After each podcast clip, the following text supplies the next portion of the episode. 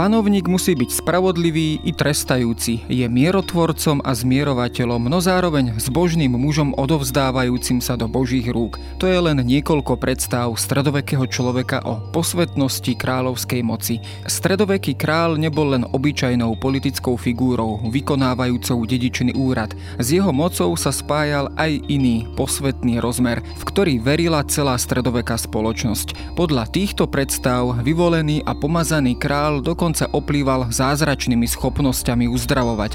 Mal byť nástrojom poriadku a rovnováhy vo svete, zároveň prostredníkom medzi každodennosťou a nadprirodzenom. A práve správny spôsob výkonu kráľovskej vlády sa stal aj predmetom dišpút učencov ponaučení a legend i v našom stredoeurópskom prostredí. Ako mal teda vyzerať ideálny král a riadili sa stredovekí panovníci týmto vzorom. Moje meno je Jaro Valent, som šéf-redaktor časopisu Historická reví a o panovníckej moci ako aj jej reprezentácii sa budem rozprávať s historikom Dušanom Zubkom z Filozofickej fakulty Univerzity Komenského v Bratislave. Príbeh o trojskom koňovi, vďaka ktorému bola dobitá Troja, pozná asi každý. Ale čo ak tento mýtus nie je vôbec pravdivý? Bol trojský kôň naozaj koňom? Budeme prepisovať jeden z najznámejších príbehov v histórii. Dozviete sa 23. mája o 21. na dokumentárnej stanici Viasat History.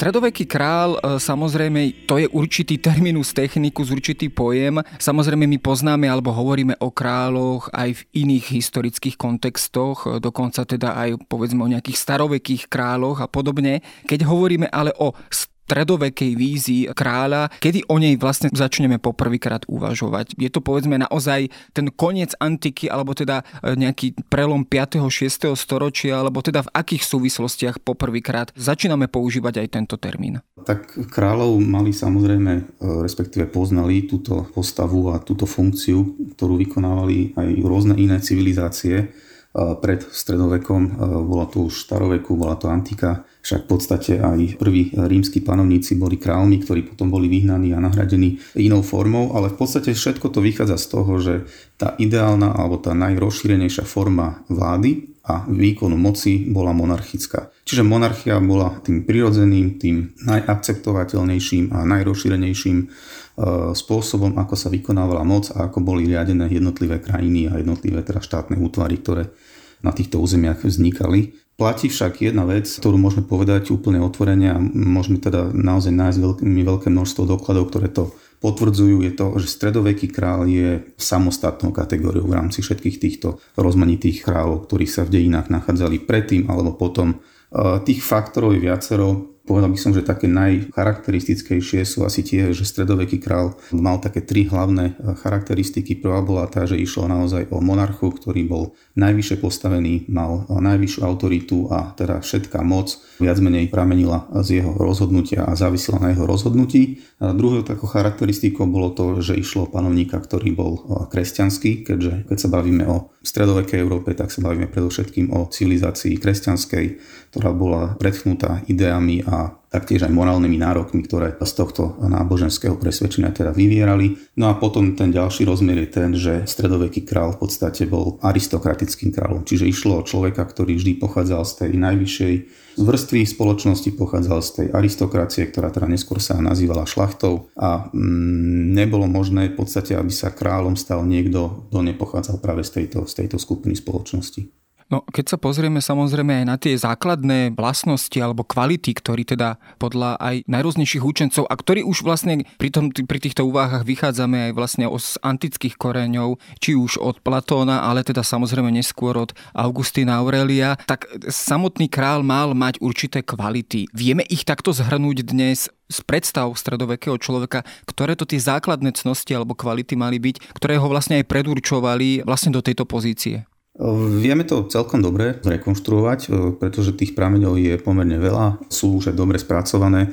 To, čo teraz budem hovoriť, je e, platné, alebo teda vychádza predovšetkým z tých reálí západnej Európy, keďže e, to je to bolo vlastne to centrum z tej danej doby a vtedajšej civilizácie, keďže stredná a východná Európa, Európa boli v podstate e, v rámci nejakej periférie, ktorá sa stala súčasťou celého tohto kresťanského latinského sveta až pomerne neskoro, keď to porovnávame e, s západnou alebo južnou Európou. Čiže tie predstavy predovšetkým vychádzajú hlavne teraz z tých prámeňov a z tej situácie, ako sa formovala počas veľmi, veľmi dlhého obdobia, keďže treba si uvedomiť, že stredovek alebo to, čo nazývame my dnes stredovekom, nezniklo z dňa na deň, ale bolo to dlhodobý proces, ktorý trval v podstate od posledných storočí toho, čo zase nazývame antikou, to znamená od nejakého 3. 4. storočia po Kristovi a trvalo niekoľko storočí až potom niekedy e, do 8. 9. storočia, kedy už sa nám tá Európa pretransformovala do tej doby alebo do tej podoby, v akej teda ten stredovek chápeme v tom dnešnom modernom ponímaní. A práve aj na základe tejto dlhej transformácie my vieme, alebo teda dokážeme z toho vydedukovať, že aké boli tie hlavné piliere, tie hlavné idei, na ktorých stála aj tá ideológia panovnícka. A tými dvoma základnými piliermi boli na jednej strane antika, to znamená dedičstvo antiky, predovšetkým rímskeho impéria, ktoré bolo vždy vzorom. Rímsky císari boli veľmi vysoko cenení, boli imitovaní a stredovekí vládcovia sa snažili vo väčšej alebo menšej miere napodobňovať teda modely alebo príklady týchto antických panovníkov. Taktiež počas celého stredoveku bolo prítomná predovšetkým antická filozofia, to znamená predovšetkým grécky filozofii, či už to bol Platón v tých skorších storočiach alebo potom neskôr vo vrcholnom a neskorom stredoveku Aristoteles. No a práve teraz tohto, eh, by som povedal, z, tohto, eh, z tejto veľkej skupiny alebo z tejto veľkej zásoby ideí a modelov, ktoré prevzal stredovek, pochádzali aj tzv. štyri kardinálne cnosti, ktoré boli prvýkrát pomenované v Platónových dielach, predovšetkým jeho, jeho pojednaní o ideálnom štáte, kde teda Platón tvrdil, že ten ideálny panovník by mal mať štyri hlavné charakteristiky, ktorými bola odvaha alebo statočnosť, rozumnosť, umiernenosť a spravodlivosť. Tieto štyri kardinálne cnosti potom stredovek prevzal. E, nájdeme ich v pojednaniach takmer všetkých vzdelancov a intelektuálov, ktorí sa teda v stredoveku týmto veciam e, venovali a ktorý na základe toho, že teda ten stredovek bol nielen postavený na antickej tradícii, ale predovšetkým na kresťanskej, e, tak sa snažili tieto idei nejakým spôsobom či už zosúľadiť, alebo teraz zjednotiť s tým kresťanským svetonázorom. Takže týmto štyrom spomínaným kardinálnym cnostiam potom pridali tri tzv. pavlovské, alebo teda tri základné cnosti, ktoré prvýkrát popísal e, svätý Pavol vo svojich listoch a tým boli viera, nádej a láska. Čiže toto bol ten, e, my sme povedali, ideálny stav toto boli ten, tie ideálne nároky, ktoré boli kladené na panovníkov a e, bolo teda potom na nich v tom reálnom konaní, či sa dokázali k tomuto ideálu viac alebo menej priblížiť. No, k týmto jednotlivým kvalitám sa ešte samozrejme dostaneme a hlavne teda takéto porovnanie toho reálneho správania panovníka a panovníkov v reálnom politickom živote. A keď sa ale pozrieme na samotnú legitimitu vlády týchto jednotlivých panovníkov kráľov, stredovekých kráľov, z čoho ona najčastejšie čerpala, je to povedzme tá až mytologizovaná e, alebo teda mytický odkaz na nejaký pôvod, na nejakú posvetnosť rodu, je to povedzme nadviazanie aj na nejaké ešte staré pohanské rituály, ktoré nejakým spôsobom sa transformovali aj do toho kresťanského prostredia, alebo je tu už povedzme aj nejaká uvedomelá e, zákonná legitimita, ktorá bola aj nejakým spôsobom v tom prostredí formulovaná? Nie je úplne možné podať, povedal by som nejakú, nejakú všeobecnú e, definíciu, alebo teda popísať ten stav, ktorý bol platný pre celé to e, dlhé obdobie stredoveku, keďže treba si opäť uvedomiť, že hovoríme o období, ktoré trvalo e, tisíc rokov, to znamená aj tá spoločnosť prešla vývojom, zmenami, transformáciami, bola ovplyvňovaná viacerými, z viacerých smerov, či už to bola povedzme moslimský, arabský svet, alebo to bol východný ortodoxný svet, a prípadne citeľné boli vplyvy aj z Byzantskej ríše, ktorá bola v podstate pokračovateľkou toho rímskeho odkazu. Všetky tieto vplyvy sa nejakým spôsobom premietali do toho myslenia a ovplyvňovali to, ako sa nám teda nejakým spôsobom vypracovávala tá teória, tá politická teória, respektíve tak ako sa to nazýva v odbornej literatúre politická teológia, keďže naozaj v tomto období starších dejín nie je možné e, nejakým spôsobom oddeliť e, politiku od náboženstva, pretože takto ľudia nerozmýšľali v tejto dobe. Pre nich bolo úplne samozrejme, že aj tie náboženské predstavy, či už to bolo povedzme tej dávnejšej dobe pohanské predstavy, alebo potom po obrátení sa na kresťanstvo, tie kresťanské boli úplne legitímnou a samozrejme prirodzenou súčasťou aj toho politického života, aj politického myslenia a takisto aj toho idealizovania. Čiže všetky tie veci, ktoré, ktoré ste spomenuli, by sme našli, boli prítomné a opäť, povedzme, v tom ránom stredoveku sa kladol väčší dôraz, povedzme, na odkaz starozákonný, keďže e, predovšetkým karolovskí panovníci a najmä najvýznamnejší a najslávnejší ranostredoveký panovník Karol Veľký e, dbal o to, aby teda premietal do toho svojho, do tej svojej reprezentácie alebo do toho imidžu, ktorý sa snažil vytvoriť, premietal práve tieto starozákonné idei, starozákonné vzory, snažil sa imitovať príklady, ktoré našiel, respektíve jeho poradcovia a jeho, jeho ľudia, ktorí teda tento kult pestovali, ktorí našli v príbehoch o kráľovi Dávidovi, o kráľovi Šalamúnovi, o Saulovi a tak ďalej a tak ďalej. Potom vo vrcholnom stredoveku, povedzme v tom od 10. 11. storočia, začali byť oveľa dominantnejšie skôr novozákonné, by som povedal modely a novozákonné inšpirácie, kedy sa z padovníka stáva tzv. zástupca alebo vikár Krista na zemi, to znamená stredoveký král vystupuje v pozícii zástupcu Boha a ako ten, ktorý má imitovať Krista a jeho vlastnosti a jeho v podstate konanie, ktoré teda našli e, zase jeho poradcovia alebo ľudí, ktorí vytvárali celý tento komplex, ktorí našli v novom zákone, tak sa snažili tieto veci potom uviezť do života. Takže panovník mal konať ako zástupca Krista na zemi.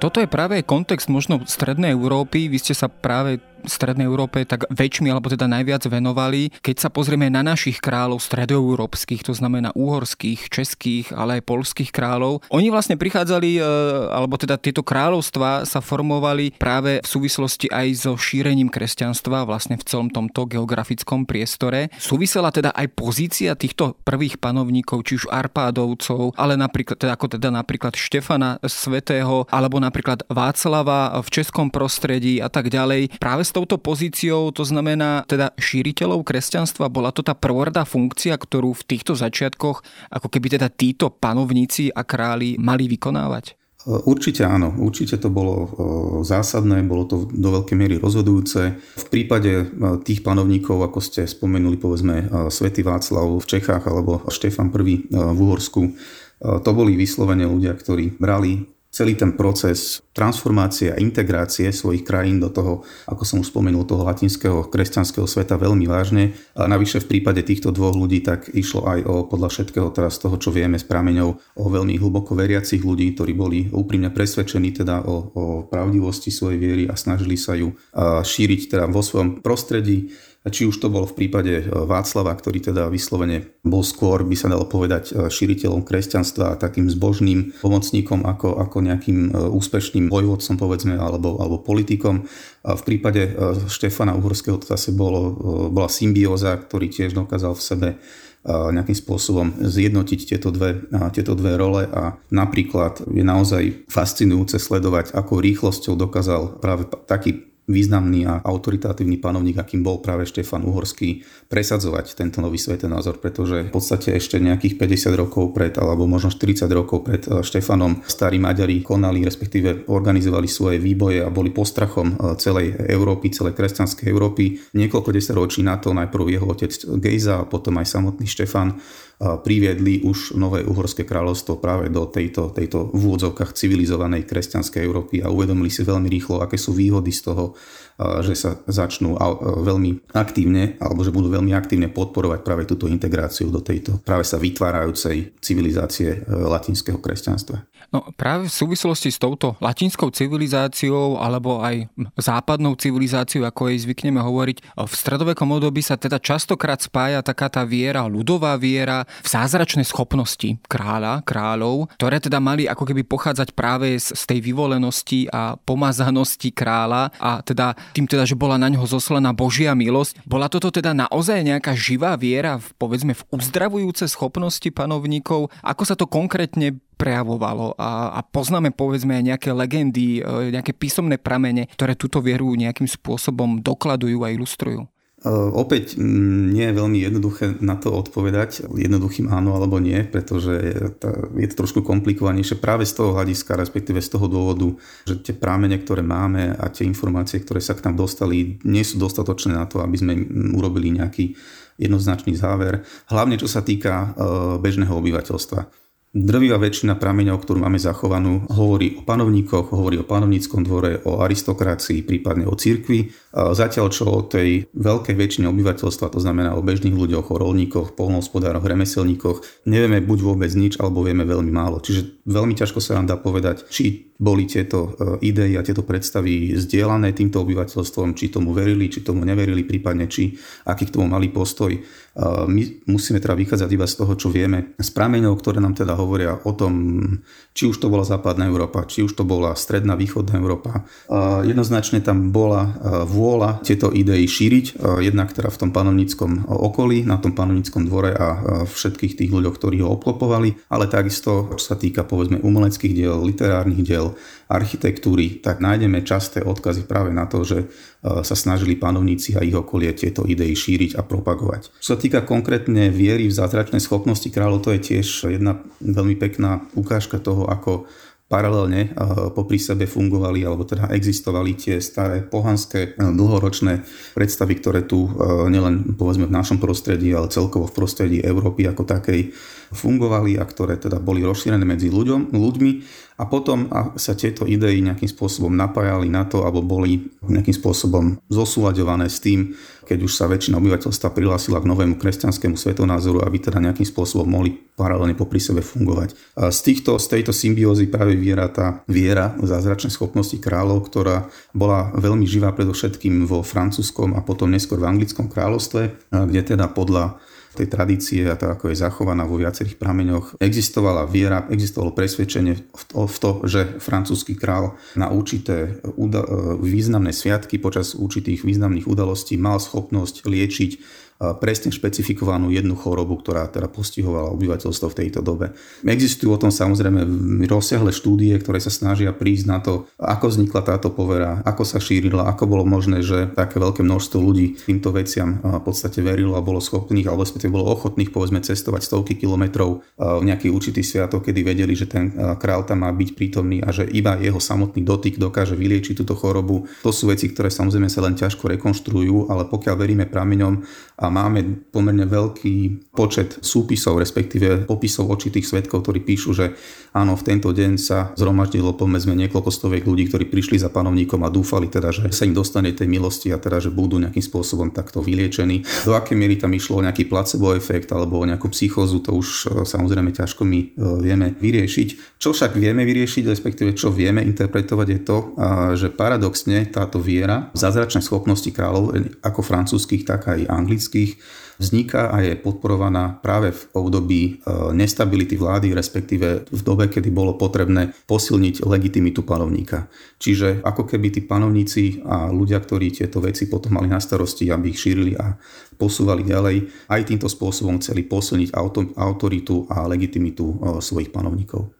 No to je tiež zaujímavý rozmer, ktorý teda aj veľa hovorí aj o tom našom uhorskom prostredí. Častokrát sa zdôrazňoval a neviem teda do aký miery toto bolo opäť historickou realitou, že boli také určité základné podmienky na to, aby teda niektorý panovník mohol byť považovaný za legitímneho. To je teda, že mal byť korunovaný svetoštefanskou korunou v stoličnom Belehrade a teda pomazaný alebo korunovaný, myslím, že ostrihomským arcibiskupom. Existovali teda takéto základné súbory podmienok pre to, ktoré kráľovstvo alebo to, ktoré prostredie, alebo nejakých základných rituálov, insigny a tak ďalej, prostredníctvom ktorých jednoducho králi a teda panovníci museli posvedcovať a legitimizovať svoju vlastnú politickú moc, bez ktorých to jednoducho nešlo.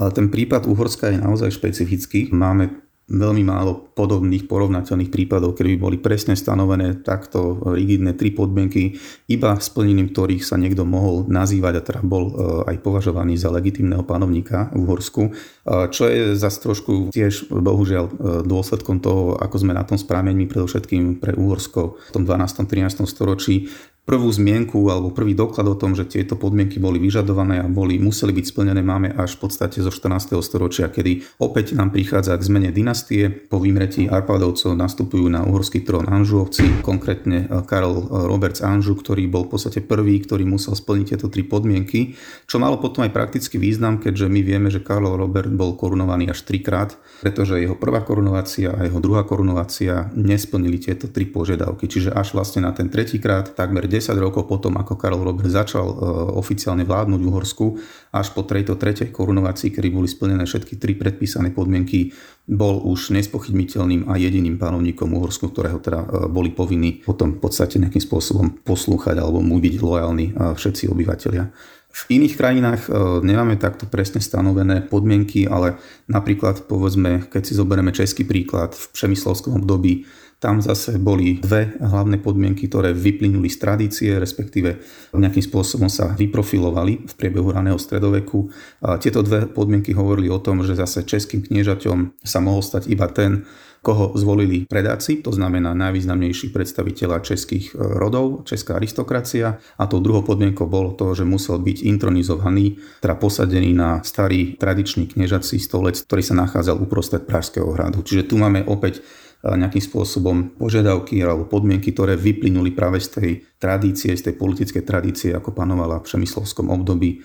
Podobne, keby sme sa pozreli povedzme na západ, tak vo Francúzsku e, už od čas franských panovníkov bolo pravidlom, že týchto kráľov korunoval arcibiskup z Remeša. On bol jediný, kto mal teda toto privilegium a takisto pritom používal tzv. krizmu alebo svetý olej, ktorý bol zachovávaný, respektíve uchovávaný práve v tejto remešskej katedrále. Takže tých e, variantov a tých možností, ako, ako bolo e, možné limitovať, respektíve ako bolo možné stanovovať podmienky tej legitimizácie, ktoré bolo potrebné splniť, mohlo byť viacero a reálne ich teda aj bolo viacero.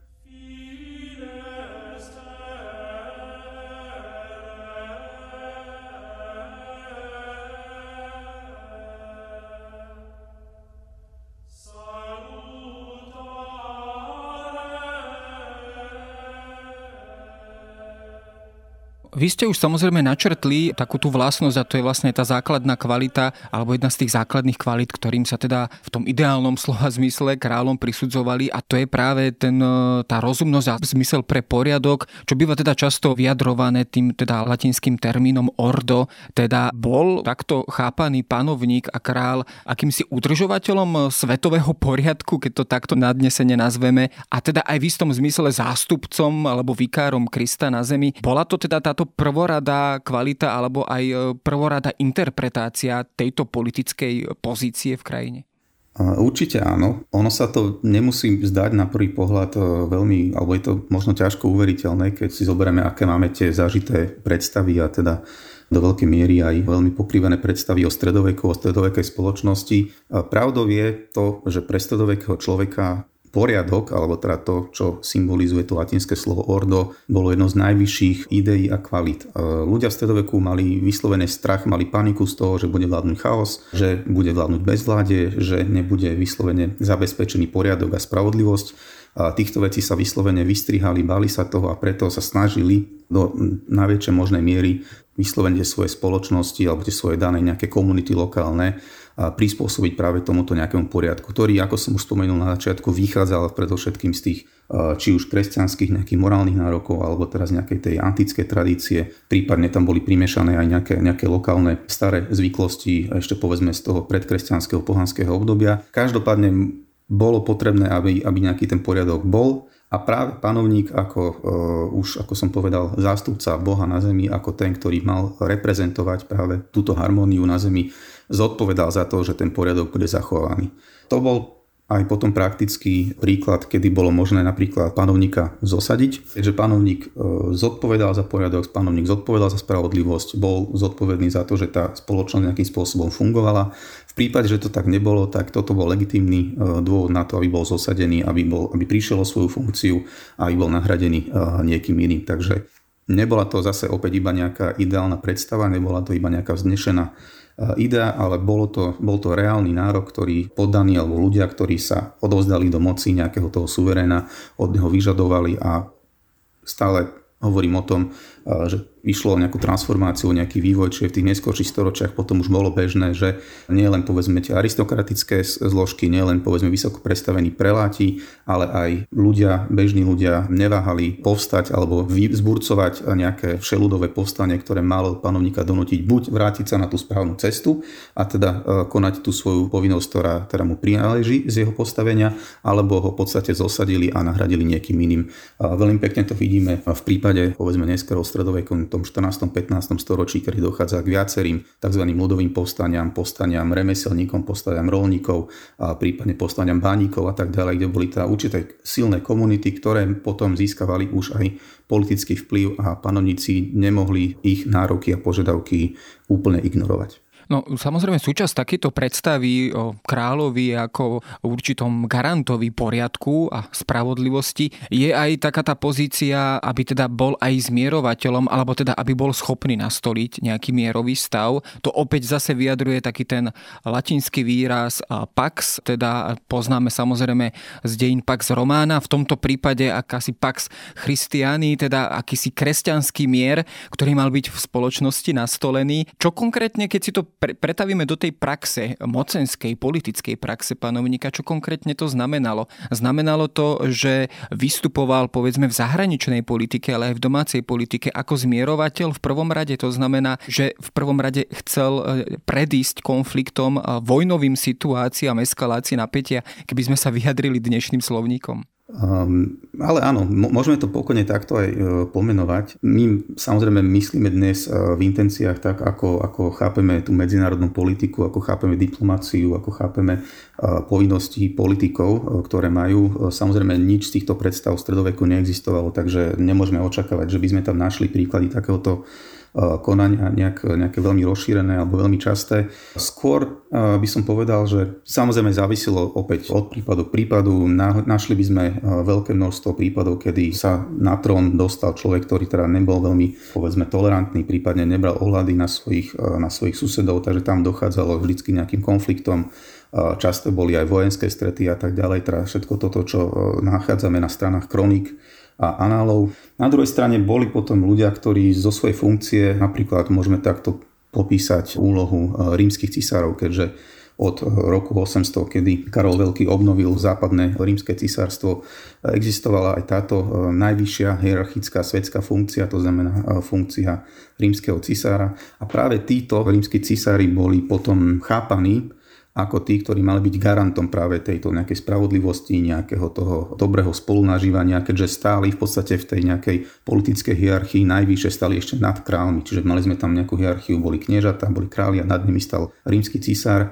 A samozrejme, že toto bola tá ideálna schéma, toto bola tá ideálna predstava, ale aj keď ideme podľa prameňov a keď sa pozeráme na to, ako e, títo cisári reálne fungovali, tak je tam, je tam určite, určite tendencia, je tam prítomná tendencia chovať sa podľa týchto vzorov a vystupovať povedzme v nejakých uh, susedských sporoch ako nejaký ten zmierovateľ, prípadne ako ten, ktorý, ku ktorému sa uh, sporiace stránky povedzme obrátili a čakali teda na vynesenie nejakého jeho rozsudku alebo teda toho uzmierenia. Vieme si to povedzme predstaviť na nejakých kon- konkrétnych príkladoch, ktoré sa možno udiali, e, že bol takto rímsky cisár v podstate e, uvedený do pozície akéhosi arbitra povedzme v nejakom spore medzi uhorským a polským kráľom alebo uhorským a českým kráľom, prípadne iných krajín. Teda fungovalo to povedzme práve na tejto báze? Určite áno. Práve príklad e, Strednej Európy a konkrétne uhorského, českého a polského kráľovstva alebo teda kniežatstva v tom skoršom období je veľmi pekným príkladom, kde sa tieto e, mechanizmy dajú sledovať, keďže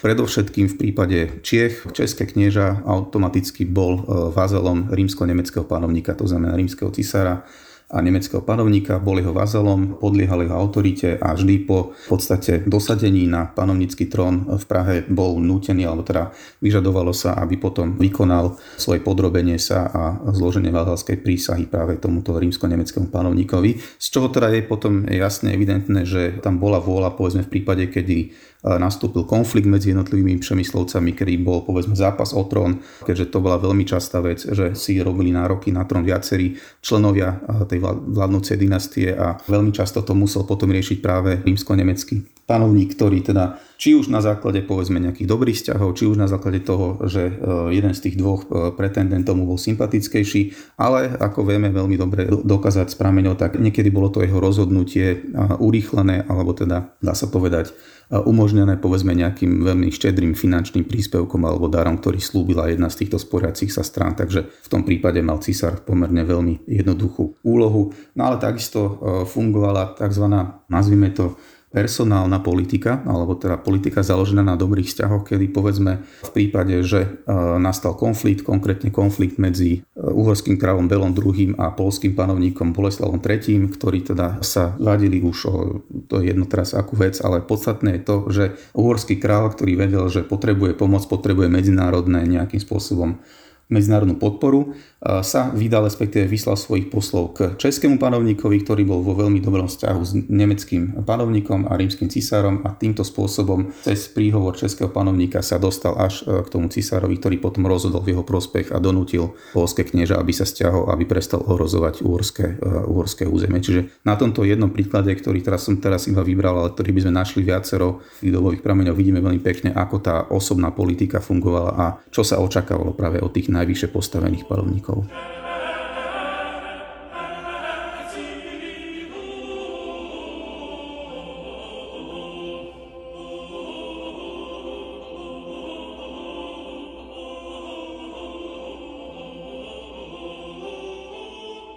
No samozrejme opäť tou ďalšou zložkou tej panovníckej charakteristiky e, je opäť teda zmysel pre spravodlivosť, e, teda král mal byť aj sudcom, vykonávateľom spravodlivosti. Častokrát sa zdôrazňuje práve tá predstava kráľa akého, ako cestujúceho človeka, ako cestujúcej osoby, ktorá chodí po celom kráľovstve a vykonáva na konkrétnych miestach spravodlivosť, vykonáva toho najvyššie, pozíciu toho najvyššieho sudcu. Je to povedzme e, v tom povedzme opäť našom uhorskom prostredí, ale aj širšie v, v európskom kontexte primeraná predstava? Bolo to naozaj tak, že král e, naozaj cestoval po celej krajine a vykonával cez svoju autoritu tú konkrétnu e, spravodlivosť na konkrétnom mieste?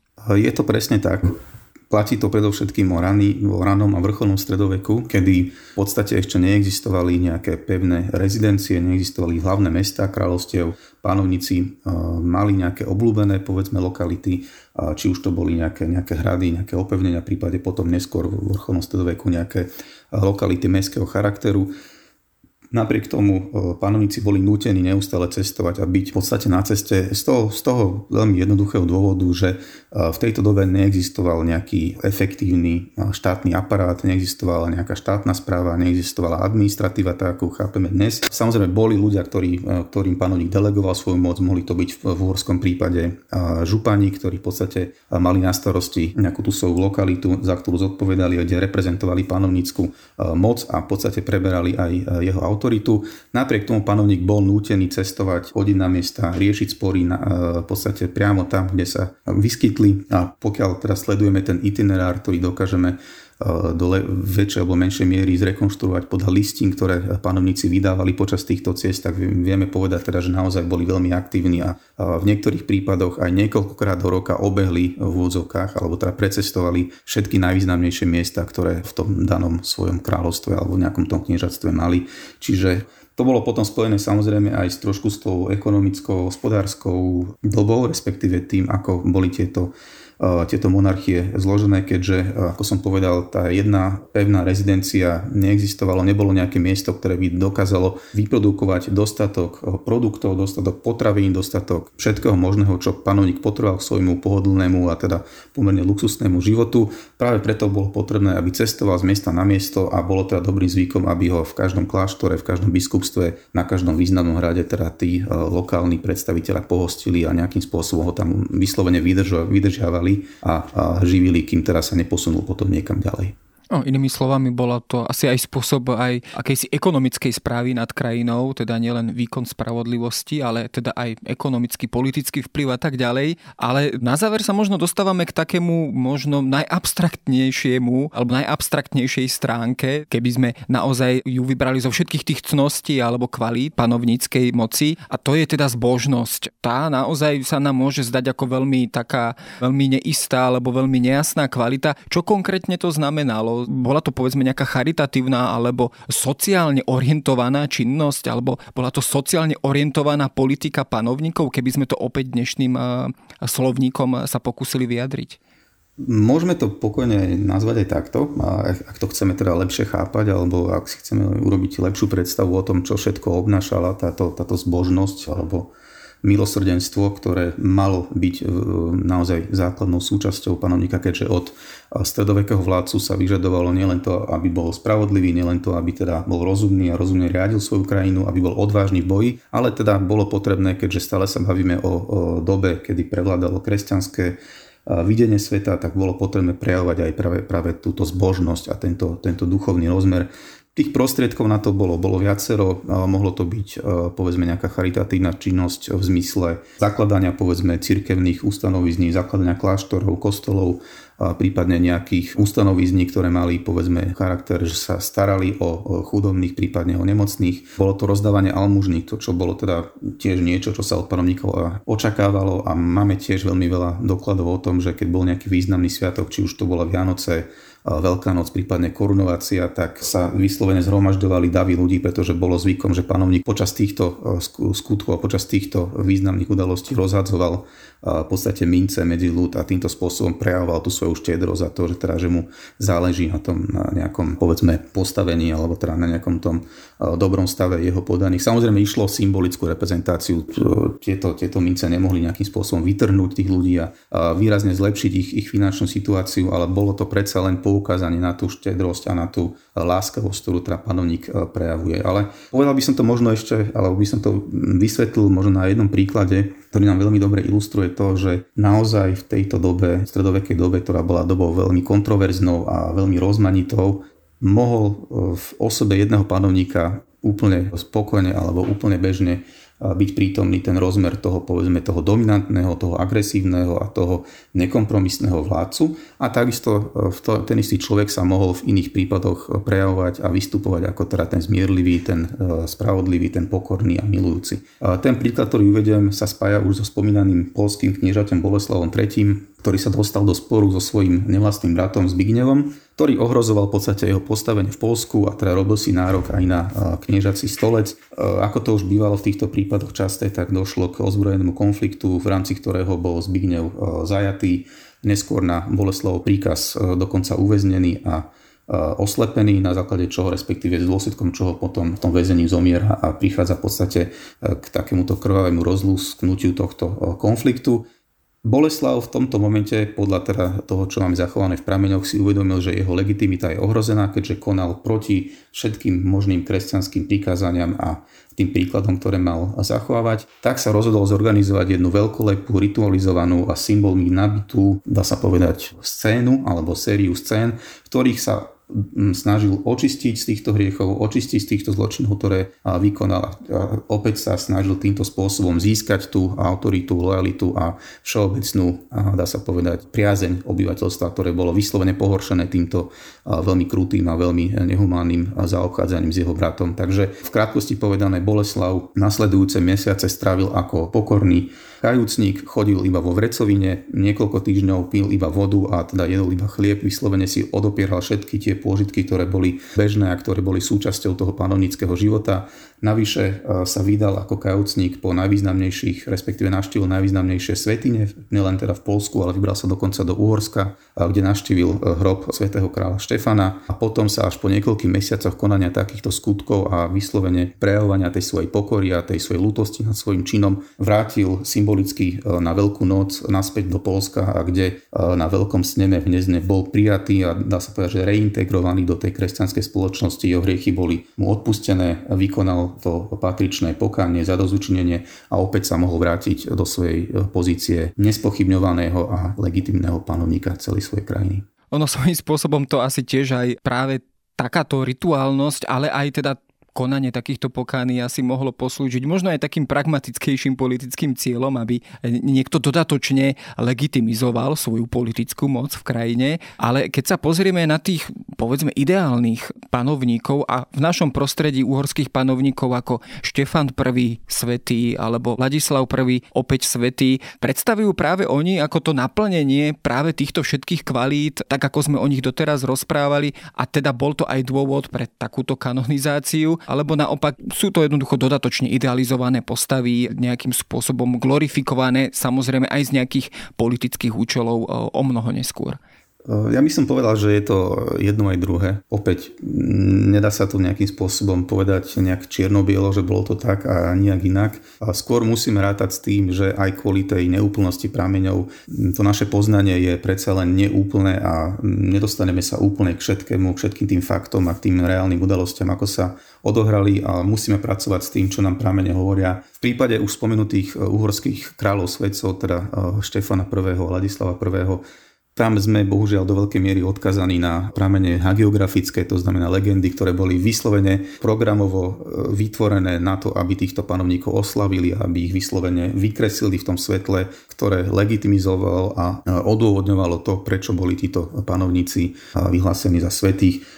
Čiže máme tu ten opäť ideálny rozmer, ten rozmer, ktorý teda sa nám snažia ponúknuť autory týchto prameňov, ktorí väčšinou teda pochádzali z cirkevného prostredia a mali tiež svoju motiváciu preto, aby týchto panovníkov, ktorí boli e, podporovateľmi cirkvi, ktorí šírili kresťanstvo, ktorí teda snažili sa čo najlepšie vykonávať aj túto, tento svoj kresťanský charakter. Na druhej strane obidve tieto e, kanonizácie, my teda vieme z iných prameňov, že sa udiali tiež s veľmi silným politickým nábojom, respektíve boli motivované politicky práve na legitimizáciu eh, tých, ktorí eh, boli iniciátormi týchto kanonizácií. Poviem to inými slovami, svätý Štefan, respektíve Štefan I sa stal svetým eh, v roku 1083 v dobe, kedy Ladislav, paradoxne to bol práve Ladislav, ktorý stal za jeho kanonizáciou, potreboval legitimizovať svoje postavenie v Uhorsku, keďže niekoľko rokov predtým vyhnal legitímneho a pomazaného panovníka Šalamúna I.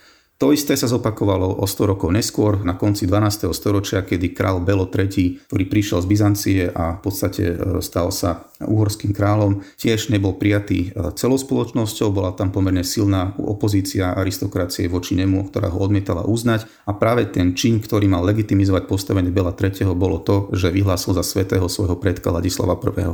Čiže obidva títo vzoroví, ideálni svätí králi, ktorí nadobudli potom obrovskú popularitu v rámci celého uhorského kráľa kráľovstva sa stali svetými v rámci politického boja a tá ich kanonizácia slúžila na legitimizovanie postavenia vtedy panujúcich panovníkov. No, konec koncov stále sa pohybujeme v dobe, kedy to sakrum, teda to posvetné, je úzko previazané s politikou a aj pragmatickým prístupom k politike, ale samozrejme debata o stredoveku by mohla byť ďaleko dlhšia. O reprezentácii a postavení stredovekých kráľov som sa ale rozprával s Dušanom Zubkom.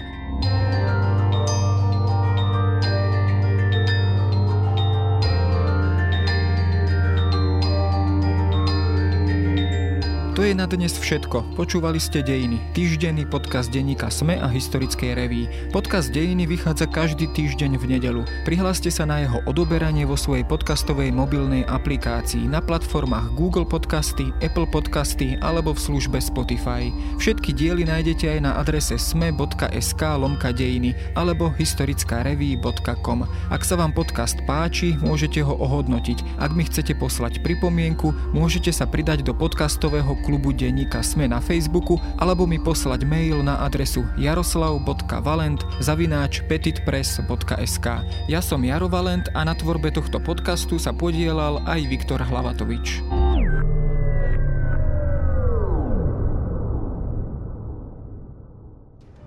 Je mýtus o trojskom koňovi vôbec pravdivý? Budeme prepisovať jeden z najznámejších príbehov v histórii? Dozviete sa 23. mája o 21. na dokumentárnej stanici Viasat History.